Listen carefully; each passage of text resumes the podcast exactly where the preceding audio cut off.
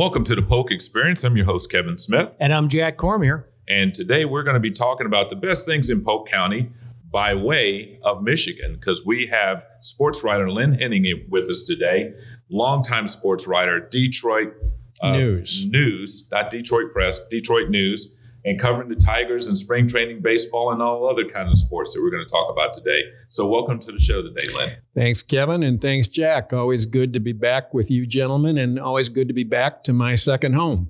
Well, that's that's interesting because we do want to talk about that, about coming back to Polk County year after year with the Tigers. So how many years? 45, 40 the, the, the first one that I came to was as a student at Michigan State. I came down here during spring break. That was in 73. Uh, the first time I came with a press pass was 75, right after I was out of school and working as my first sports writer gig. The first time I was assigned was an 18 day stint in 1979 when Kirk Gibson was a rookie here and Trammell and Whitaker were just pretty much beginning and Jack Morris and Lance Parrish and all that crew. But uh, that was my first time as an assignment, and I milked that for 18 days. Yeah, and uh, never wanted to leave. so maybe we, we could probably hop on the hop on it right here with Kirk Gibson. So mm-hmm. you and Kirk Gibson go back to oh Michigan, Michigan State, State, back in uh, 1975. Uh, I first met him as freshman year when he was a wide receiver there. This is before baseball. Okay. Right. Yeah. And uh, I was a sports writer at the Lansing State Journal.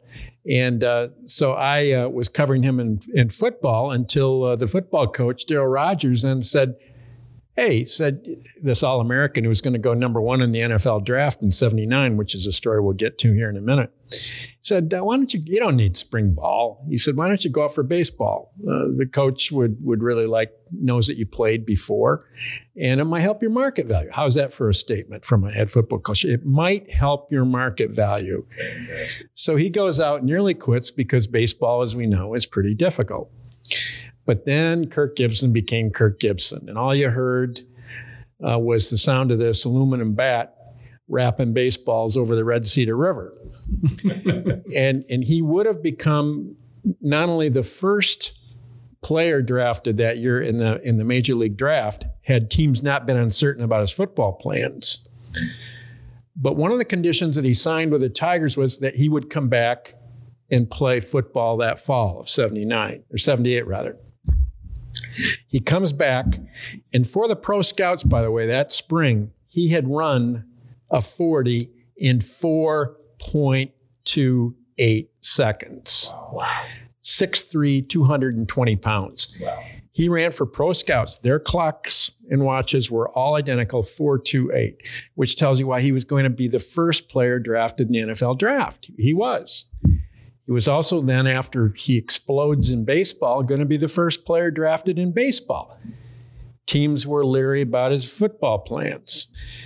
Tigers got him with a 12th pick overall, 12th pick in the first round. And of course, Kirk Gibson became Kirk Gibson. But that was one of the reasons I got 18 days instead of 10 days down here for that first assignment.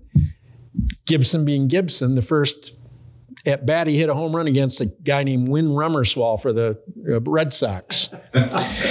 well, my bosses get all excited back there, and the audience is all excited. And he says, uh, my boss, he says, uh, why don't you stay another? Now, this is 1979. He says, what do you think it'll cost you? $150. He's just trying to give the boss, his boss, a figure he could bite on. Well, okay, hotels were 30 bucks a night back then. So it was somewhere in the ballpark, but that wasn't counting the rent a car and the meals. Nonetheless, they got their money's worth. Yeah. And I got 18 days.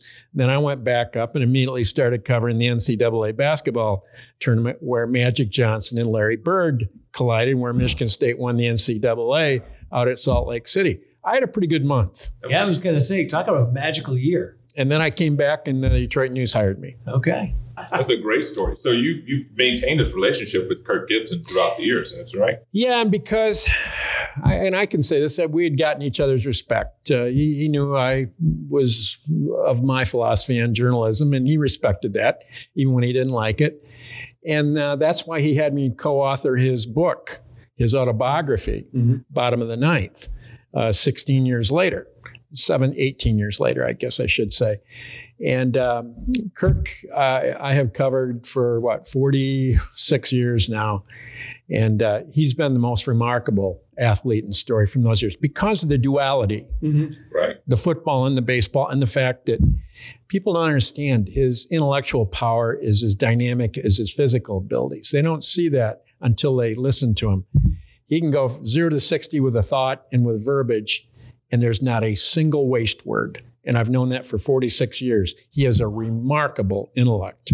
That's incredible. And I think people do forget about the fact that he, I, until you said it, I'd forgotten that he played football and oh. as a wide receiver for Michigan yeah. State. Kevin, if you would have seen him on a crossing pattern, take a pass from Eddie Smith and what he would do with it, defensive backs absolutely quaked. They'd play 20 yards off him. He was just so fast, he'd leave them in their dust. I would be out of practice and when he when they would do sprints at the end, he would kick up dirt like a racehorse. Just throw it into the air with his, his feet and, and, and just these very efficient strides. He was dynamic. Well, you know, and especially that time period in the mid 70s to have a six-three wide receiver, uh, 200 and some odd pounds. 220. 220. Yeah. That, that's, yeah. I mean, that's that was, tight that end. Was tight end or a or down lineman or yeah, something like exactly. that back then. Yeah. And and they couldn't cover him. And then when he did get the ball, you Gibson being Gibson, yeah. you can imagine he loved he loved lowering the boom on a DB. It wasn't the other way around, the way most people feel it is with a crossing pattern. The DB is the one that got it in the chops. It's incredible. So you you thinking of transitionary periods in the 70s, you are part of the transition of sports writing. So, I mean, some of your writing is, is not, well, make it sound like some of your writing isn't up to par. Your writing is amazing, and and you. you. came from the you know the the generation. You're right in the shadow of the Gonzo journalists and Hunter Thompson, and and you go with the sort of the new journalism, the sort of the, the very literary open to a lot of. I'm going to read a couple of your leads because they floor me every time. Anguish and resolve seemed to merge in a single lane that day last November when Mark Dantonio found himself locked in thought on a drive down I 75 en route to Cincinnati. If that doesn't make you want to read the rest of the article, hmm. that was Thank so. So tell me about that. Yeah, it's a very different. It's an evolving journalism field, and especially for sports, that was very much you know, sort of, sort of in the lines, you know, keep it in the lanes at that point. Tell me about the challenges. I, I, I wish I could tell you, uh, uh, Jack, that uh, I, have I've consciously changed anything, but uh, journalism, being journalism, the, the thing that I'm always really most inclined to find most inspiring about it is reporting. It's still for me, it's discovery, it's digging up facts, it's learning information that I want to share with an audience that otherwise doesn't know this material. And I really enjoy that part of the adventure. Uh, it's the curiosity in me, I suppose, that brings about any journalist. And in my case, that's still what I like to know. I like to discover things that other people don't know and then be able to tell them about it in print. That, that to me is really a lot of fun. It's very gratifying.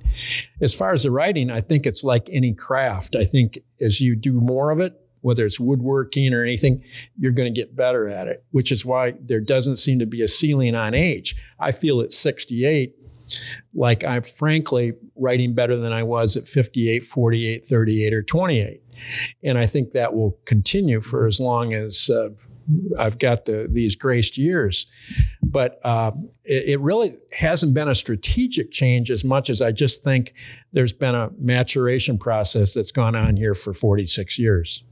You, you were lucky enough then to just to be in the, at, at the right place at the right time. Correct. Okay. Because I go back, I mean, I caught the very tail end of the printing press era when they had lead type and those guys were turning led around. I mean, people, it's like you tell them, and what, what was that all about? That was, of course, the way newspapers were printed for a couple, a few hundred years. And then we got into the what they call cold type, the uh, the the the pasting together of uh, laminated copy on pages, photographing those, turning those into engravings. Yep, yep. That's And then- my that's my time period. So Well, and then- the table. And then the typewriter too. I started with a typewriter, and the typewriter I thought was going to be around forever. Well, by the mid '80s, um, early '80s, that was gone, and we were typing on uh, computer, small computer RAMs Word processor. word processors. Yeah. Kevin, that would be the better phrase. And uh, so I, I got into that part, and then of course we went, uh, you know, all all technical. This thing called the internet uh, uh, obviously has uh, really knocked um, print for a loop, but I don't feel like it's changed my job any. I don't write any differently. Uh, in fact, I like the idea that I can write something this morning and it's going to be on the website now in 20 minutes. I, I like that part, Yeah. and that's how I get my news. I don't buy a print paper anymore. I, I, I, but I do take a lot of papers. I take the Washington Post. I take the New York Times. I take the two Detroit papers.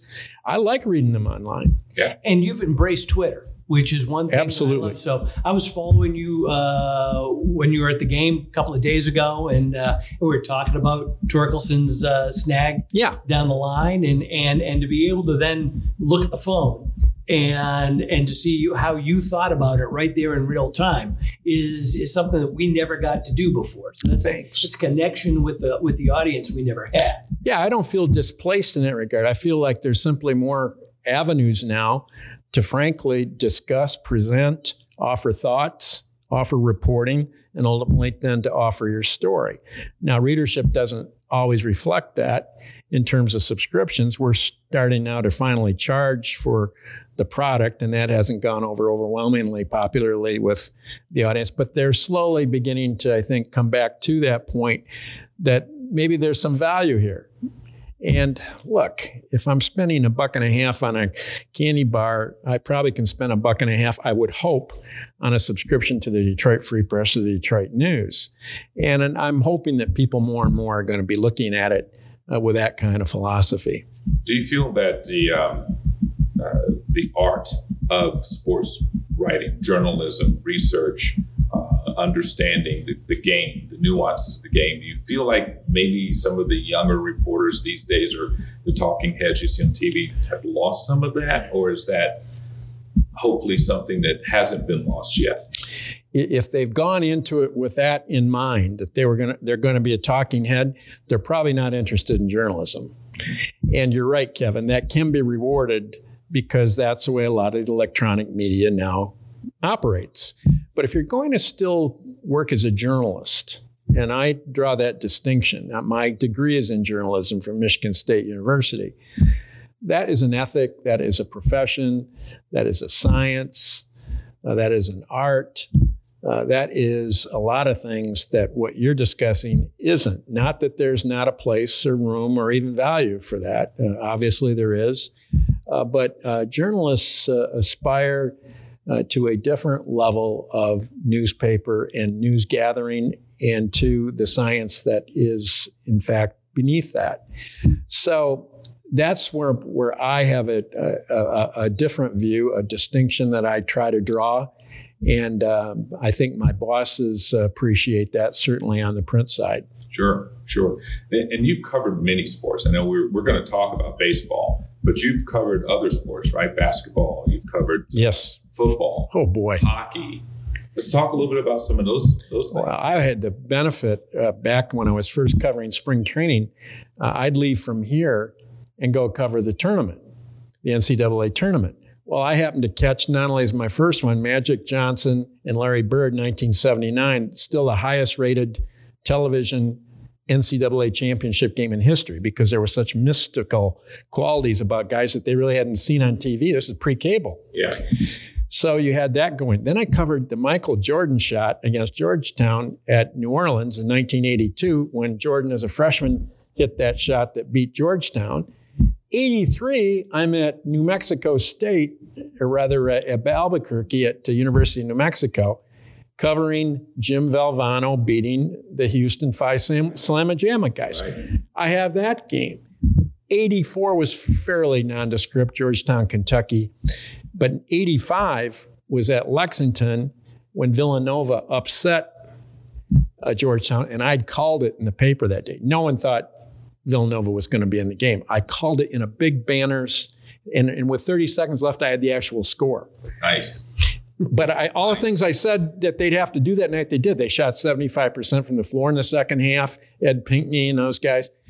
So I had the benefit of seeing these tremendous college basketball finals uh, all through those years before baseball became over, overwhelming and I was covering more of that. And I covered the Bad Boys Pistons teams, uh, helped out on that, covered, uh, uh helped out on Stanley Cup hockey up there in Detroit. Just a little passion for hockey in Detroit. Oh, there certainly is. and I've covered a lot of, I've covered two Olympics. Uh, I've covered a lot of golf. I've covered six Masters and a bunch of PGAs and a few US Opens and all of that, Ryder Cups. And I played golf all over the world because I had only one moment away from newspapers, which for five years was editor of the PGA's National Golf Magazine. Oh, wow. Okay. And I, I did that because at the time I was traveling so much, I had a newborn son and I needed a little more time close to home and hearth. That was the only time away from newspapers. But that in itself was also very enriching and, and I enjoyed it immensely. Yeah, you know, the, for the folks that are listening, if you haven't been or if you haven't had the opportunity to go to a first round or a final final four or sweet 16 of an NCAA basketball tournament, it's, it's electric. I, I went a few years ago when it was the first round was in Detroit. Yep. And uh, it, it was incredible to uh, to go there and the energy that surrounds that and the fans that are there and and, and it's going to come back. We're going to have tournaments again. Sure. Point. They're they're going to come back, but it is really an electric crowd Oh. to, to watch. And Detroit's done such a great job over the last ten years. I guess it's been of revitalizing Oh. downtown and all the things that are going. Oh, on. Oh, downtown is just wonderful. And I, and I feel so badly, doubly badly for this pandemic and how it, it really set some things back. That'll be back in no time at all. But downtown Detroit, everybody's got this attitude oh, you don't want to go down and ro- roll up your windows and don't. No, no, no, no. It, one thing, it wasn't like that anyway.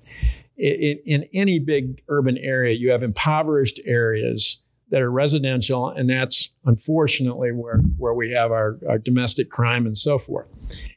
Detroit, even when there was no business, all everybody moved out to the suburbs, businesses and people. Downtown Detroit, I loved it. I worked downtown. We had our places. It was great. Now it's really fun, and all the kids want to live there. Yeah. And they're building for the last five years now. They've been building the first apartments that they've built since the '60s. Everybody wants to live downtown now. It is hopping and fun, and I knew it was going to happen because any place where you have infrastructure and water, an old town, it's going to be back. Yeah. Yeah. be bad. Well, it was a kind of the caboose on the urban renewal train, but Detroit is back and it is thriving. And, and again, it'll bounce back quickly post pandemic too, because all of the elements are there. the entertainment district and everything down. And of course, you know, some things don't change. I don't know if you've ever been to downtown Detroit, but you got to go get an all American dog. Oh, yeah. Yeah. The Coney Island dogs. Coney Island yeah, dog. all, I was going to ask him which one he, he went for. but well, you told me. uh, uh, my yeah, my cardiologist is not real wild about those Coney Island dogs, but but yeah, hot dogs, chili, mustard, onions, and uh, and, and it's it is. You're right, Kevin. It's uh, it's an icon there, uh, a, a culinary icon. So the connections now, because we have the Tigers here in, in Polk County, and the connection between the people in Detroit and uh, in Michigan in general, and the Tigers here in in, uh, in Lakeland.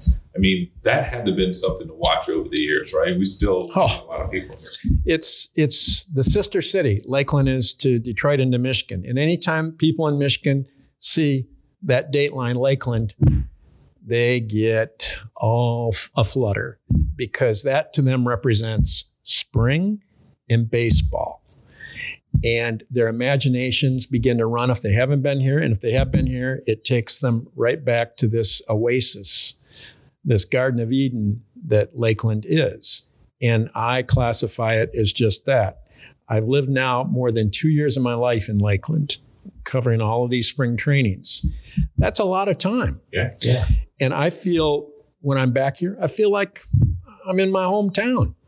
And I know all the places, you know, pretty much where to go. I know, you know, I know all the roads. I, I, I, I have all my eating spots, and then I'm always open to discovering new ones. I feel at home in Lakeland. I always feel like this is something that elevates my spirits. And I know professionally, and personally, it's going to be a great trip. It carries me away. I'll never forget that first one. We were over at Winter Haven playing back when the Red Sox were there. And that's when they had the orange groves out back of the outfield instead of the condos. Well, it, yeah, again, the informality of, of spring training, and I call it screen door baseball. I, I think the Im- implication is clear there. But you could also, like at the end of the game, just go out and sit waiting for the game to end. Just sit on the outfield uh, outside the chalk lines in the grass, waiting for the game to end. Then we'd go to the dugout. Can you imagine that in any other professional sports setting? Well, I'm sitting there and I am just carried away. I am carried away. I am under the influence here of something that is cosmic and metaphysical. And it has been indelible and will always remain for me of the deepest imprints uh, in my heart. So you grew up as a kid then oh. with Lakeland oh. as oh. the man because you grew up outside of Lansing. Yeah. So I, I, was on a farm kid from 20 miles north. Okay. And, and you're right. Uh, absolutely, Jack. I'll tell you what it became was this land of Oz, this imaginary place. And that's why when I came down here my very first time in Florida at spring break 73, there is no way I wasn't coming to Lakeland.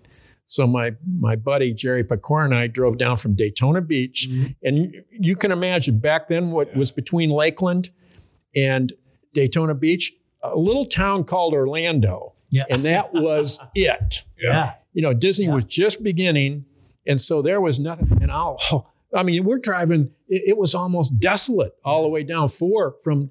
Well, I didn't care. We got here for that game. It was a night game, and I had my first experience at being carried away. Mm-hmm. Yeah. It, it, was like discovering again this enchanted land that you had dreamed about, imagined, thought about, conjured up images in your mind, and now I'm seeing it. And man, when I started covering it, I never wanted to leave. I was telling Kevin, you know, as a kid growing up in Boston, it was you know Winter Haven was this winter magical spot because you were you were there and it was cold and it got dark at four o'clock and and it's zero out and the snow is gray and yellow.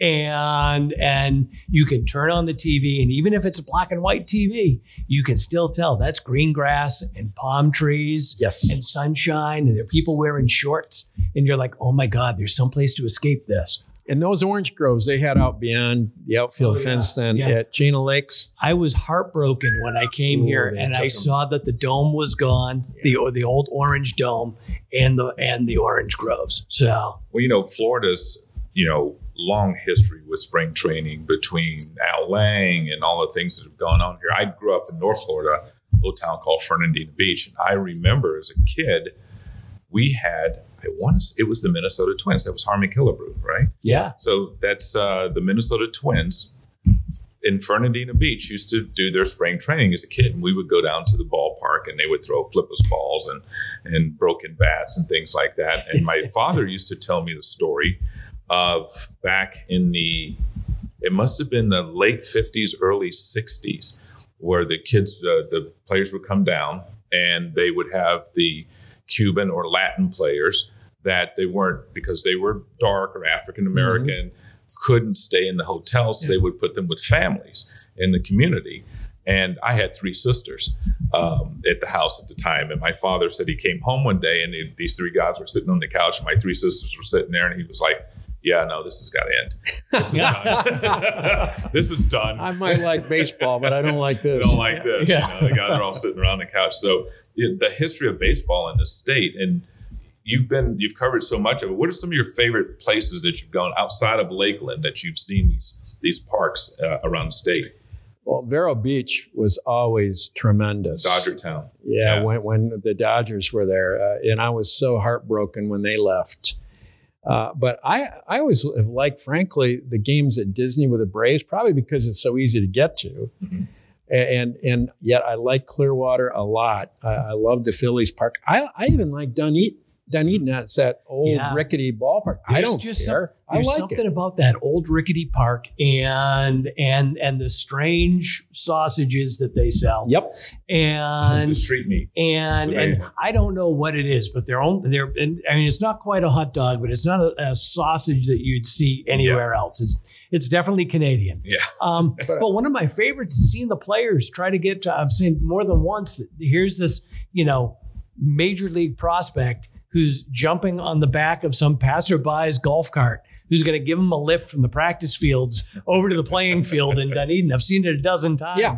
and it's just there's just something fun about it. Well, I like Sarasota. Uh, uh, uh, Ed Smith Stadium that they've Yeah. redone is really good. Bradenton's fine. I hated to see him leave St. Pete. Yeah. You know, but but again, we've lost so many teams, unfortunately, uh, to Arizona, and I'm just glad we've got as many here. Uh, e- even over at uh, Houston, uh, o- over at uh, Kissimmee, Mhm. when they were here, I, I liked it again because it was drivable Yeah. and you always appreciated that. But I like the ballpark over there. I any there's no the only place honestly I really didn't really like much was Space Coast uh, because it was kind of Was that the Cardinals? or Mets? yeah the, that's- the, well the Washington was there Okay. till till they moved out till Right. they moved out and so that's sitting there abandoned now. Uh, but I, I mean it wasn't like I didn't. I, I didn't hate the facility. It was a nice facility. The only problem was that the drive over there was was generally a little cumbersome. Yeah. And then y- there wasn't any real atmosphere because it's out in these pasture Yeah. lands. And so that wasn't, there wasn't any enchantment, I, I should say, to that. But otherwise, any place that they've played baseball, I mean, even when it used to be up here at Plant City uh, or Oh, uh, yeah. in, in, the uh, Reds. yeah. Yeah. when the Reds were there, and then Kansas City was was just up the road. Yeah, baseball on boardwalk. And that, again, for convenient, even what it lacked in charm, it made up for in convenience. But the thing, I guess, that explains a lot of the kinship with Lakeland is the fact, obviously, that the Tigers have been here 86 years or whatever. It is astounding that one club and one town have had this kind of marriage for generations. Yeah. But that explains, again, Lakeland and the aura of that date line in Michigan. And you've had a number of celebrities who are big Tigers fans. Obviously, Tom Selleck. We remember, was it Mr. Baseball? Mr. Baseball. Mr. Oh, yeah. You got a hole in your swing. Yeah. Yeah. Yeah. They used to tell me that a lot. yeah. That's why I wound up a pitcher. Yeah. He's like, yeah, I got a hole in my swing. I was a first baseman.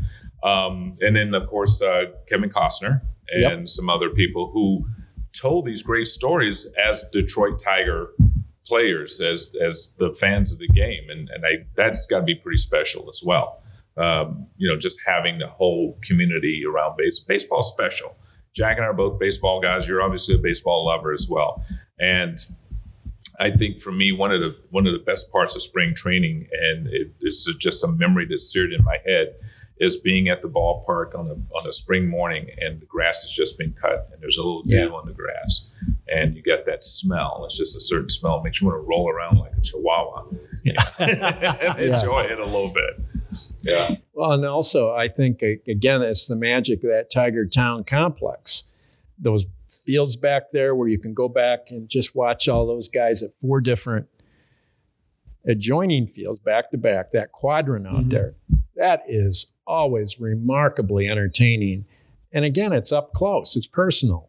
Uh, you're, you're, you're virtually mingling, uh, particularly we as media are mingling with these guys. Uh, that is an intimacy you don't get in other sports. Sure. And you certainly don't get it even um, at other times during the regular season for the most part. But down here, it's daily. And uh, every day, it just leaves you enchanted. I got to imagine that one of the other pluses for some of the players, and even maybe for the media, is when you come to an area like this, you get very few days off in that, that 30 day period of, of spring training. But when you get one, you got golf courses you can go to. Yeah. You know, a lot, I know a lot of guys like to go out and Oh, beat the ball around a Yeah. little bit. and uh, have some fun. There's So just a little fishing around here. Little Yeah, bit of by the fishing. way. Yeah, There's just a you're little big fishing. fisherman. Tell us about. Well, I- when I've had my son down here, uh, and he's come in a couple of times, we've been out fishing, bass fishing, and we have had a ball. I even went out with a couple of the tigers for about 10 years ago and did a story. I was with uh, Rick Porcello, only a Cy Young Yeah. Award winner later on, and uh, Daniel Schlereth when he had come in here. And I went bass fishing with those two guys and did a big story on it and had a blast. Well, then I've, I've been out on um, the Winter Haven area lakes, bass fishing out there with my son, and we've done spectacularly. And then I went and um, fished at Streamsong too. Mm, Oh, you did fish with Yeah. shrimp, so- Yeah, Okay. I got got some good bass at, Yeah. at Streamsong, shot some skeet, Okay. and uh, got out on a golf course. All right. So I which kinda- one? Which one did you play? Oh Do gosh. Jack, I wish I could remember. Uh, I don't want to say the tough one because they're all tough. but- Oh yeah. Yeah, I was yeah. going to say the hard one because they're all hard. They're all well, hard. Tom Doak, the designer, is a friend of mine. Okay. Oh, really? Okay. Okay. And I, I feel kind of like a guy who knew Alister MacKenzie or Donald Ross in that regard, because Doak's going to be immortal uh, Mhm. with these golf courses. And what he did at Streamsong was beautiful. that course in the center of the state of Florida, which is known for being flat. Yeah. Right? We're flat plus Yeah. plus some. Uh, you feel like you're in Colorado. You could be in Amazing. Tennessee. As soon as you Uh, go through the gates, as soon as it's like you go the through the gates and You're you're, like, what, what happened? Yeah. Amazing. It, it, it, and, and black, black plays, uh, it's so big and it's so wide and, And it's so long. and it's so long. I played it last year, and uh, Those sand traps, you could film the opening of Kung Fu in every one of them. it just is like going through a desert. It, uh, you know, it, it's it's a it's a beautiful course. It is it's uh, it's tough enough, but it, it's allowable enough that you can have a really good time out there. But when you have to play like this time of year, when you can't put a card on there, we played with a couple of guys, and it's a seven mile walk yeah. through that. you know, it was like by the end of the, but we got to the 18th, and I hit a ball. It was down in the fairway, and the guy goes, "Oh, you're right in the middle fairway." And I'm like, "I don't really, I don't care. that's not even a good walk spoiled don't at that care. point. I'm- That's just, just, go yeah. pick it up. I'm done. I can't do no more." Well, Justin Verlander always enjoyed the golf around here. Uh, not not that he was the only player. Kenny Rogers and all those guys did, but Verlander and David Price were big friends of, of Streamsong too. Okay. so they would get out there. But it's just an example that here there's so much to do. Plus, I like the fact I've got such an easy trip over to Tampa, and I always love going over to Tampa uh, as well as here. But just because I like to experience the whole darn state uh, as much as I can in all of its blessings. I might go over to Winter Haven. I used to do that. My wife would drive down from St. Simon's Island. I Mhm. would meet her over in Winter Haven. We'd have dinner over there. Let the traffic all clear. Oh, yeah. And then we'd come home about nine o'clock and then have our weekend in Lakeland. Very nice. And uh, when I get down here, well, you know, when you know the same waitresses that you've been go- going to for years, that tells you that you know a town pretty well. Absolutely. And that's the way I feel when I go to Scarpa's or anywhere else uh, in Lakeland. Uh, I feel like, again, I'm back home. How how do you uh, make it a little bit of a turn? Because we want to talk a little bit about the team this year and the the return of baseball to a little bit of normalcy. Yeah, Um, as we said, it, it's going to come back. Things are going to be fine. sure. How's the team looking? the team is definitely better. And that is uh, uh, along with expectations. Anytime you go through a rebuild, uh, there's a it's like a, an economy bottoming out during a recession, and then there is the move and tick upward. They have gone through their depression era times, you might say, and this year they'll be better. Now, will they be a 500 team? I don't think that's possible. But will they be an entertaining team? Will there be a more interesting team? Absolutely, which is the nature of a rebuild because you start to get in young talent. You're infused now with players that, ooh, boy, this kid's interesting. And that's at the stage they are now because they've got so much of this young talent that they've been drafting by virtue of their rebuild and their early draft picks paying off. Now they've got some stuff happening. And some Rule 5 stuff. You're, Yeah, yeah. This Akil Baddoo. And I, I said to Al Avila, the GM, I said, I'm glad you just took him for his name. Yeah. Yeah. And uh, he, he's a good looking dude. He's a good looking dude. Player. He's got a, uh, a ton of skills. Yeah, and I mean, you have to be realistic. He hasn't played above single A, and they have to take a kid like that who should be in the minors and keep him on the big league roster if they want to hang on to this poached talent. That's all part of the equation. But for Rule Five, I'll tell you, he's he's fun to watch, and uh, I, I think they might might have made a little bit of a steal there. But they have a lot of this stuff now. Their offseason acquisitions, I thought, were very shrewd. Uh, and now this is a prelude to what they'll be getting back into the big free agent market this fall. And, and, and certainly they will be.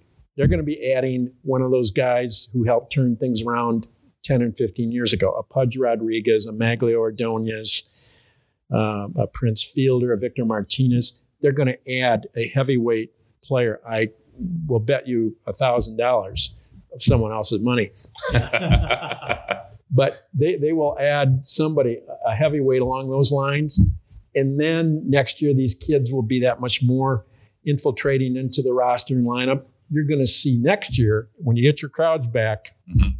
you're also going to see a revitalized uh, team out there. Okay. It'll still be young. Yeah. Then they, then they got to learn how to grow up and play and win.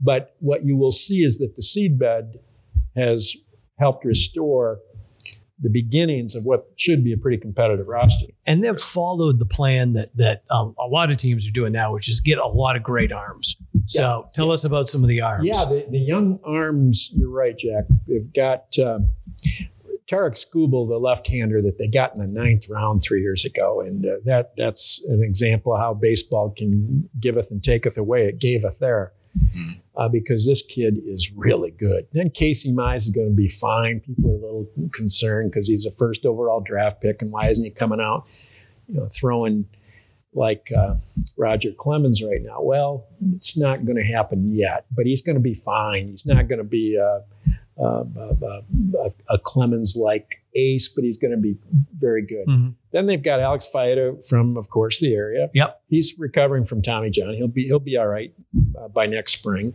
They've got a kid that they got last year in a trade, Joey Wentz, uh, and you're going to like him a lot. He's also just about back from Tommy John. Uh, he's going to be very good. Matt Manning, another of their mm-hmm. first round draft picks the last few years. They had to let him grow up. His dad was an NBA player. Mm-hmm. Um, he is first round talent. You get a bunch of people like that. Now you've suddenly rebuilt a rotation. And what they needed to do, though, was get position talent. Yeah. They've gotten it in the last couple of years. And back to a Clemens, Cody is kind of putting the pressure on him as far as having to make some decisions on the infield. Yeah, and yet uh, I wouldn't bet against him. Uh, I've liked him all along, uh, and I think what killed his consciousness with the fans last year was the fact, obviously, there was no minor league ball. Now, it is getting late. He's going to need to do something this year. I would not rule him out. Uh, I, I want to see him this year play a full season, and how much of it's at the minors, and how much of it might be a sneak in in Detroit, uh, at least by September. Uh, we'll see. Mm-hmm. But uh, I think Cody Clemens could be one of those farm system surprises that teams that are rebuilding occasionally will get it wouldn't be a terrible surprise. He was a first round pick in the second round. And, right. and kind of a Probably great, a kind of an interesting offseason where he went instead of sitting at home, yeah. you know, found, instead of being in that sort of twilight zone that most of these guys were in, he goes, plays for his dad. Played in independent in, league. In indie league yep. with a whole bunch of uh, yep. former uh, you know, basically it was a AAA league yeah. uh, of old timers throwing slop, and and he gets to learn, you know, key in on on breaking stuff. Oh, and, and they had been a hole in his, which really had been the, the hole in his swing. Right. Yeah. So and they and they had some good pitchers there too, some major league guys who were throwing good stuff too. Uh, so I, I, think he could be one of those surprises. Paredes, uh, I okay. say Paredes is yeah. a guy that I think uh, it could turn on the town. Uh, he's 21 and he can hit. Okay. And he played second base the other night in Sarasota. Third base is his natural position. He played a good second base. Yeah, you said he, he had the pivot down. I, I read your. I, I told you I followed. Yeah, boy, you're a brave was, man. Uh, was uh, and, and, you know, for, for people who are who follow the game but may not have played at a, at a higher level in the game, to take a corner guy and put him in the middle of the infield. It, it messes yeah. your head up. Yeah. You know, I, I, like I said, I played first, I played third. I played second one time, and it was like, which Oh, yeah. Yeah, what where do I do? Where Yeah. do I go? Yeah. You know, it's like the bag's over here instead of over Yeah. there. What am I doing? Well, the new manager, AJ Hinch, and, and he's part of the story here too. Uh, he likes Paredes because of his hands. And so that's transferable. Mm-hmm. You saw that the other night. He was moving very, very, very fluidly and uh, handling everything that came his way. So I think he uh, could be a, a story this year. A lot of these stories are beginning to gestate now. And uh, for that reason, and again, the new manager is the real deal. Yeah. If the White Sox hadn't hired Tony La Russa, AJ Hinch would be in Chicago running the White Sox right Yeah. now. Instead, he's running the Tigers, and this guy is sharp. knows his game. That's great. You know, and, and and that I think those are the type of things that are going to help baseball restart. Yeah. Right? You've got some exciting young talent. You got some good pitchers. The game's going back to the you know basically organically is going to grow the Yeah. game again. Yep. Uh, I agree, Kevin. love it. They love the game of baseball, but there's some hesitancy, and and we've lost some audience in baseball over the years. I hope this is what brings people back to the park, right? Because there's nothing like watching a baseball game live. And when I'm out at Marchant and out there and I look at the berm and see those people out there with their blankets spread, and then I see all of the hustle and bustle in the concourses and those folks, and you can just see the exhilaration in them. Just see the exhilaration. It's my favorite scene of the year. And I got a little thing I do every year when I leave the ballpark. I've done my story, my last story for the spring. I walk out of the press box, I walk down over the stands there and I look out across the field and I just stand there and I just look and I drink it in and drink it in and drink it in. I don't want to let it go, but I want to make sure I absorb it all Yeah, in that last moment before I return in another year. you know, and and it's well, we do need to teach a few people about sunblock. Yeah. Yeah. We I know. let them know. I know. Florida sun is Yeah. no joke. Oh, not in March. Yeah. you're about an inch from the sun here in Florida. You've you've seen you've seen the the ballparks we have here at, at Lake Myrtle, Oh, yeah. and and so normally right now would RussMatt would be going on and we'd have 300 some odd teams here, and I will take my walk at lunchtime and I will walk out and as I walk past people I'll go please put on sunblock, please put on sunblock, please put on sunblock, Yeah. and you can see they're out here following their teams from the Northeast or whatnot, and they're all nice and pasty white. And it's like, oh boy, you are gonna hate your life. This when- is not going to be pretty. yeah, It's yeah. hurt. About eight o'clock tonight, you're gonna go, man. I'm warm. I can't figure this out. You know. Uh, so- But you can't go back to Michigan at the end of spring and Yeah. not be tan and be Oh, Rite of passage. Oh. right. That's that's the best thing ever. Oh, it's a sign of absolute honor and pride. right? You've been there. Oh, people are so jealous, envious, and, and you, you just feel like uh, you've taken a, a, a step toward deification when you go back with uh, the, this suntan from spring training. Well, the the new ballpark up there in Detroit, and I know here at, uh, in Polk County we've done some marketing up there, and we do a couple of things up with and the, the great partnership that we've had the county with uh, regards to the, the Tigers. So we go up there once a year. Well, I've got some friends other, in, in Detroit that invited me up a few years ago for spring training. I mean, not for spring training, for opening day. And uh, my, my buddy ran the sports commission up there in Detroit. And he said, Hey, would you like to go out onto the field and bring the big flag out and do the thing opening day, first day of April? I'm like, Oh, that'd be terrific. I'm going to do that. So we go and we go to the game. And he's like, I'll meet you in the stand. So I, I've got the big, gigantic flag for opening day. I'm one of the people out there shaking the flag. And as I'm out there in the field and we're shaking the flag and the, everything's going on, it starts to snow. and so I'm like shaking the flag. I'm watching the snowfall. I'm, I'm like, all right, this this is I'm done. Let's go. It's cold out here. We get back up in the stands. He's laughing at me because he's like, yeah, I didn't expect that, did you? And I'm like, no, no. and yet you saw what a civic holiday opening day is in Detroit, Crazy town. isn't it? Yeah, it's it's it's they shut the town down. Oh. Downtown shut down. It, it, yeah, yeah, it's it's it's essentially uh, again, uh, it's a day when attendance at work's about eight percent, Yeah, and because even those who don't go to the game, they're going to go to a bar and watch the game because everybody's going to be doing the same thing.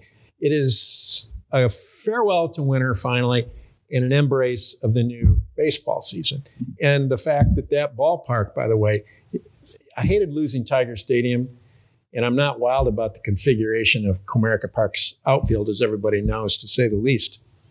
But I love the location. It's downtown, and it's right. why people love. It's why suddenly they began to draw three million people. People could park however far away, go to bars and restaurants, and yeah. turn it into a whole night before and after the game. Right. Well, you, uh, Tiger Stadium was was a little too far removed from that, so you didn't really have that kind of concentration of people or that kind of activity. Now you do, and everybody loves to go downtown. They want to go to the ballpark, and if they don't go to the ballpark, they want to hit all these other places. That again, Greektown, Greektown, yeah, yeah, yeah. it's right across. Places. Yeah, right.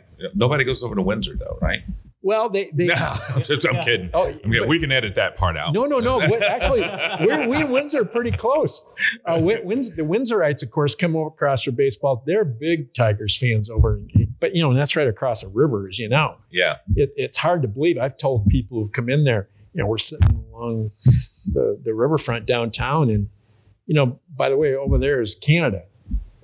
They can't believe it. Right. You know, you could. It, it looks like you could hit a driver across the the the river and you're in Canada. But it is anyway. That's one of the kind of the novelties to Detroit. It is. It, it's yeah. a lot of and you know I guess in baseball in general, as you start to travel around the major league parks, just like the spring training parks, they all have their yeah. uniqueness to them. Yeah. If you go to Philadelphia and how they've redone the, the fields in Philadelphia, uh, I York, love Baltimore. Yankee Stadium, Baltimore, Camden Yards, Camden yeah. Yards. Uh, you know, those those are the types of fields now that you go to. I love the new field in San Diego. When I went to that one, you know, we've got a, somebody's office building in left field, right? People in there doing their thing. There's a big, there's a big warehouse building in left field.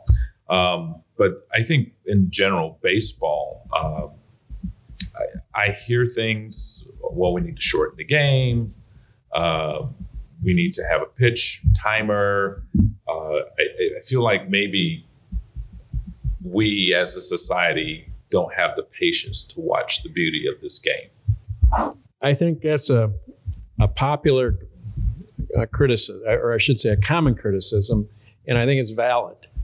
But every time it seems that they want to do something to shorten the game, they find there's really not that much you can do. Yeah. yeah. Now, yeah, they're they're limiting mound visits, uh, getting away with the intentional walk. I mean, that takes a few seconds off or a few minutes. But with all the pitching changes that they make, and the game is just simply very strategic. Now they're limiting some of that now too, where a reliever's got to come in and pitch to three batters and that kind of deal. And that that's fine. I, I think though, Kevin, I think if they they play around too much with it, uh, they're going to really mar uh, the the joy that people get out of seeing a complete baseball game. Now you can argue what they're doing now with extra innings, putting a guy in second base. Mm-hmm. Uh, I'm not a fan of that uh, at all. I, I, would much prefer they would do something like the universal designated hitter after 50 years. You'd think they'd get around to that.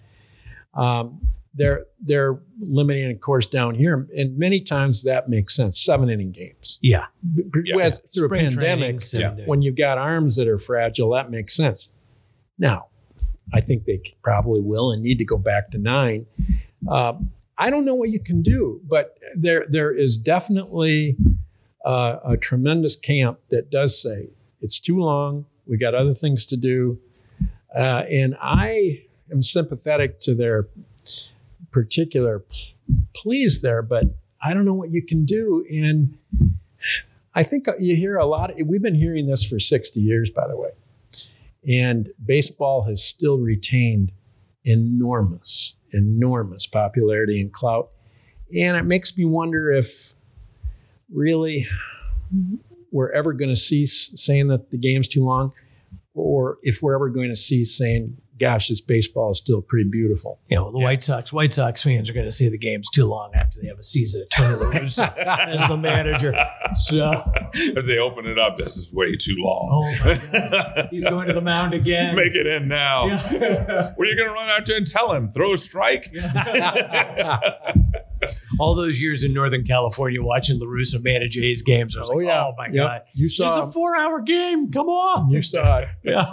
I can fly across the country and watch the Yeah, end of this yeah. game. Yeah. Well, you know, and, and it's again, it's a game that there's a lot of strategy in baseball. I don't think people understand and appreciate that as much uh, as those of us who have been around it for a long time and, and watching pitchers and uh, low scoring games when you're watching a guy throw a no hitter and you're you're standing, you're sitting in the stands and everybody in the stands like, shh.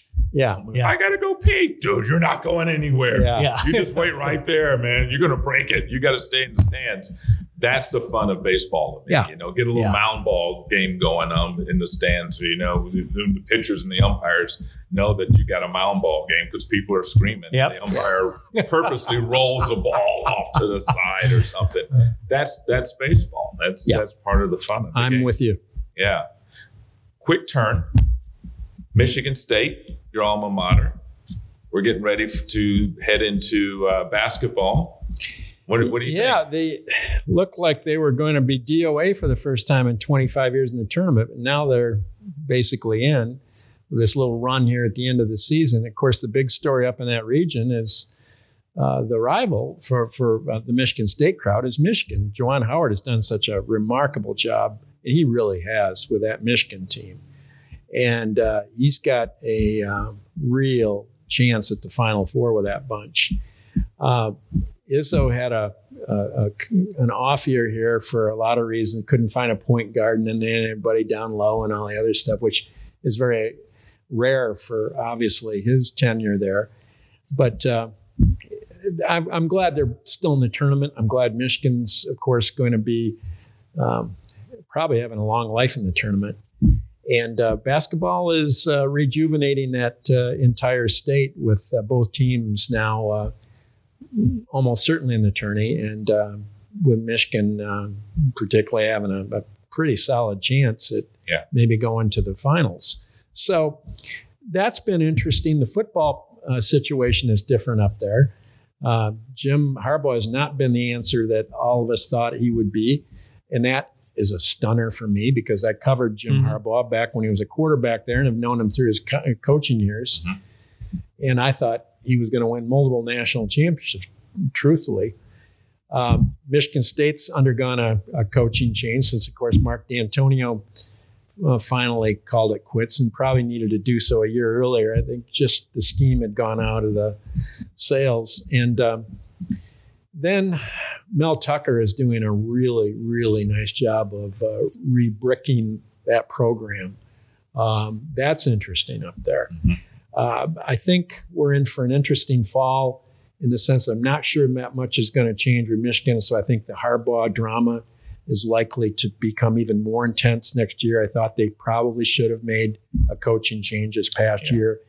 Uh, it's not easy to say because I like Jim so much, but uh, I, I think you have to be objective about these situations, and, and, and it's just not right to have them delivering um, eight and four seasons where they're losing uh, always to Ohio State and too often to Michigan State and so forth. That that's not what Michigan's football should be. It should, Yeah. it should be uh, a, at least a notch or two um, above that, and hasn't been. So you've got that reality. Then you've got uh, the Mel Carter uh, again rebranding of that team up there in East Lansing. And I really like what he's doing. I think he's going to be a factor. So college football, and of course I pay attention to it down here. My wife's a Gators alum, and, Okay. and I'm a SEC man. I covered Nick Saban for years when he was at Michigan State. Okay. Yeah. I've known him for 35 years more, and um, really uh, have a, a, a long professional relationship with Nick Saban. I'm an SEC guy uh, as much as I'm Big Ten, and uh, I'm always watching SEC games, same as I am every Saturday. Uh, Big Ten ball. I go. I'm back and forth with the clicker. They're exciting and fast. You know, Well, these SEC are games. are- SEC games. I mean, let's face that. That's the best college football in Yeah, the country. Absolutely. and that's why I don't care who's playing. I'm watching it, and uh, of course, the, the same goes for the conference from which I come. But uh, Even it- Vanderbilt.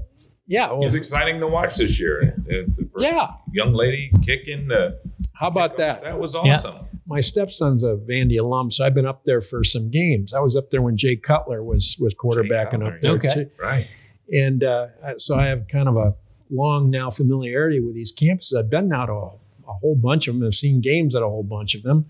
Covered a lot of games at uh, at, at them uh, over the years, uh, whether it's between the hedges or Yeah. anywhere. So I feel like I'm, a, I'm an SEC man as much as I am a Big Ten man. Yeah.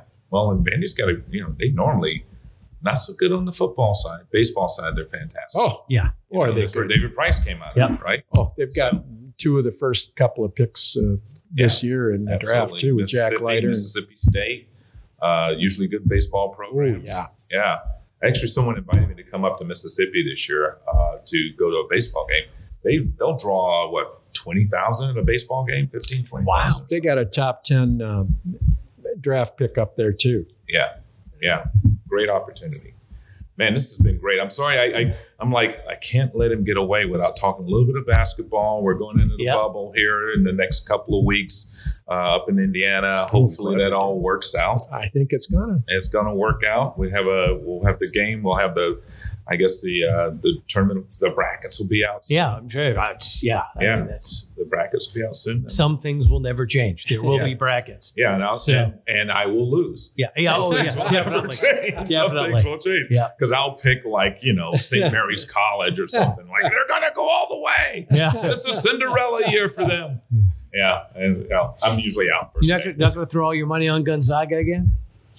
Uh not this year. Okay. Not this year. I may I may pick a you know You going Baylor? State or Baylor or There you something like that. Yeah. Yeah, I'd pick that wild that dark horse and we go that route. Well, I tell you what, Lynn, this has been fantastic. Jack, do you have anything else to add? No. No. Uh, Lynn, thank you very much. It's as always, it's a pleasure. Jack and Kevin, it's always a pleasure for me to be down here. And uh, this conversation the last hour or so has been uh, terrific fun. Thank you. Thank you. Thank you.